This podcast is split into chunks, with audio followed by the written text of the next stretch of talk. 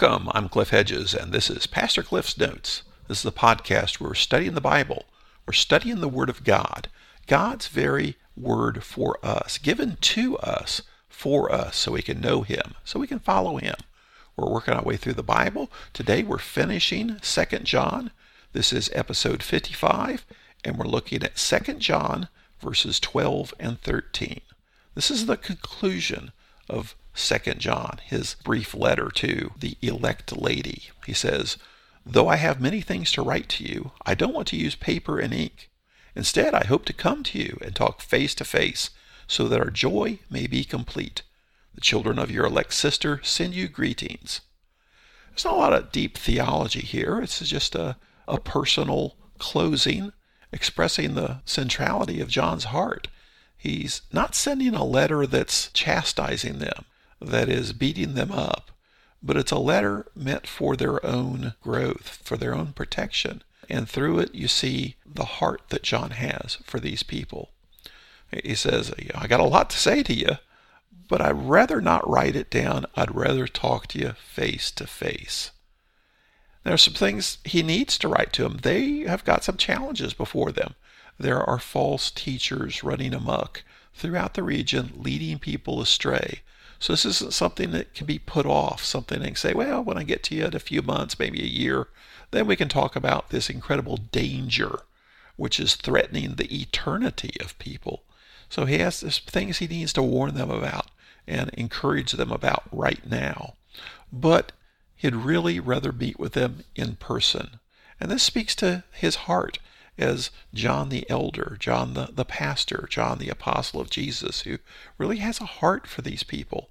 He wants to meet with them face to face. Now, the, the Greek here literally reads mouth to mouth, but that means face to face, mouth to mouth, speaking one to another. And so he wants to meet with me in person so that our joy may be complete.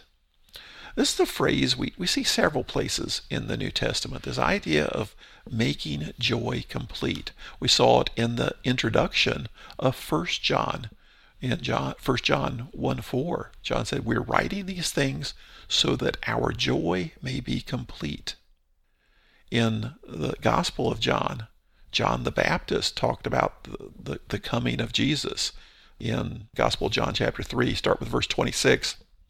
John's disciples came to him and said, Rabbi, the one you testified about, who is with you across the Jordan, is baptizing and everyone's going to him. John responded, No one could receive anything lest it has been given to him from heaven. You yourselves can testify that I said, I am not the Messiah, but I've been sent ahead of him. He who has the bride is the groom, but the groom's friend who stands by and listens for him rejoices greatly at the, Jew, at the groom's voice. So this joy of mine is complete. He must increase, but I must decrease. So here, John the Baptist is referring to the, the arrival of Jesus as his joy being complete. Later in the, the Gospel John, chapter 15, Jesus is speaking to his disciples. In verse 11, he says, I've told you these things so that my joy may be in you, and your joy may be complete. In John 16, verse 24, Jesus said, Until now you've asked for nothing in my name. Ask and you will receive, so that your joy may be complete. In Jesus' prayer in John 17, as uh, shortly before Jesus dies, he's praying to the Father, and he's praying for unity of, of the, his followers. John 17, 13, he says, Now I am coming to you, and I speak these things in the world so they may have my joy completed in them. Paul even uses this phrase in Philippians 2:1. He says, If then there's any encouragement in Christ, if any consolation of love, if any fellowship with the Spirit, if any affection and mercy, make my joy complete by thinking the same way, having the same love, united in spirit, intent on one purpose. So we see this this uh, phrase, this concept, making joy complete throughout the New Testament. If we think about what it's saying, first let's talk about joy. From a biblical Christian perspective, what is our joy? Our joy is in Christ. Our joy is knowing God through Christ. Our joy is experiencing a relationship with God, experiencing a fuller relationship with God. So to make our joy complete would be to connect us with God through Christ. And anything that does that, that fulfills that, that deepens that relationship, makes our joy complete. And we saw that through the, the various examples I gave. The idea of to know Christ, to know God the Father through Christ, to have this experience with God. That's true joy. Anything that makes that relationship more complete makes that joy more complete. Then he finishes with verse 13 The children of your elect sister send you greetings. Now he began addressing the letter to the elect lady and her children. And I believe he is referring not to an individual person, but to a church as the elect lady. Her children then be the people of the church. And so then this closing would be another church, a sister church, a church that, that John's had some experience with, or maybe John's home church. The children of your elect sister send you greetings. So the people of this church send greetings to the people of that church. Now, it could mean that he is actually talking to an actual person and from her sister. But I think that the context fits with uh, it, it's a church. And so John sending greetings from one church to another church. Well, the whole thrust of, of John's letter is there's three commands that you love one another, you watch yourselves, and do not receive false teachers. That is, do not be accomplices to false teachers. With the, the admonition to cling to the truth and love one another. So, what will make our joy complete?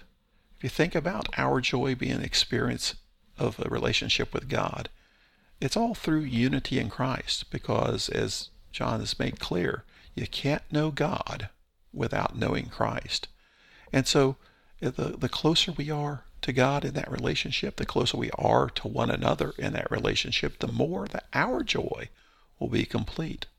It'll be complete as we pour ourselves into the Word of God, which draws us together in that common faith. As we love one another, actually honestly, truly care for one another and desire the best for one another and pray for one another, care for one another.